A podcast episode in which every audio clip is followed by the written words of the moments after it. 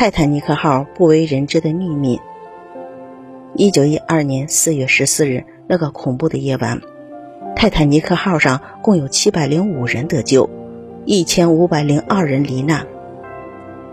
三十八岁的查尔斯·莱特勒是泰坦尼克号二副，他是最后一个从冰冷的海水中被拖上救生船、职位最高的生还者。他写下十七页回忆录，详述了沉沦灾难的细节。他写道：“面对沉船灾难，船长命令妇女和儿童先上救生艇，许多乘客显得十分平静，一些人则拒绝与亲人分离。”在第一艘救生艇下船后，我高喊：“女人和孩子们过来！”却没有几名妇女愿意与亲人分离。我根本找不到几个愿意撇下亲人独自上救生艇的女人和孩子。斯特劳斯是美国梅西百货公司创始人，当时世界第二巨富。无论他用什么办法，他的太太罗莎莉始终拒绝上八号救生艇。他说：“多少年来。”你去哪儿，我去哪儿，我会陪你去你要去的任何地方。八号救生员对六十七岁斯特劳斯先生提议：“我保证不会有人反对像您这样的先生先上小艇。”斯特劳斯坚定地回答：“我绝不会在别的男人之前上救生艇。”然后挽着六十三岁罗莎莉的手臂，蹒跚地走到甲板的藤椅上坐下，等待最后的时刻。纽约市布朗区矗立着为斯特劳斯夫妇修建的纪念碑，上面刻着这样的文字：“再多的海水都不能淹没的爱。”死难者还有亿万富翁阿斯德、资深报人斯特德、炮兵少校巴特、著名工程师布罗尔等，他们都把救生艇的位置让出来给那些身无分文的农家妇女，为保卫自己的人格而战。这是伟大男人的唯一选择。著名的银行大亨古根海姆给太太留下的纸条上写着：“这条船不会有任何一个女性因我抢占了救生艇的位置而剩在甲板上。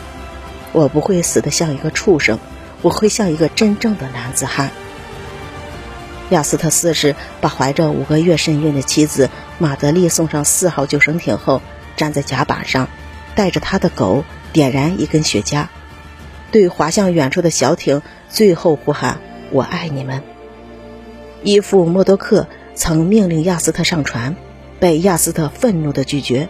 我喜欢最初的说法：“保护弱者。”然后唯一的位置让给了三等舱的一个爱尔兰妇女。几天后，在北大西洋黎明的晨光中，打捞船员发现了他，头颅被烟筒打碎。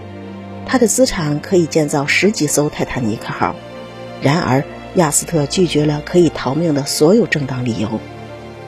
在瑞士洛桑的幸存者聚会上，史密斯夫人深情怀念一位无名母亲。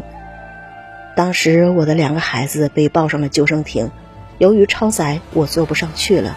一位已经坐上救生艇的女士起身离座，把我一把推上了救生艇，对我喊了一声：“上去吧。”孩子不能没有母亲。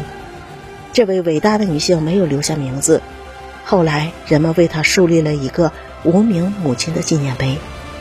泰坦尼克号上五十名高级官员，除指挥救生的二副莱特勒幸存外，其他的全部战死在自己的岗位上。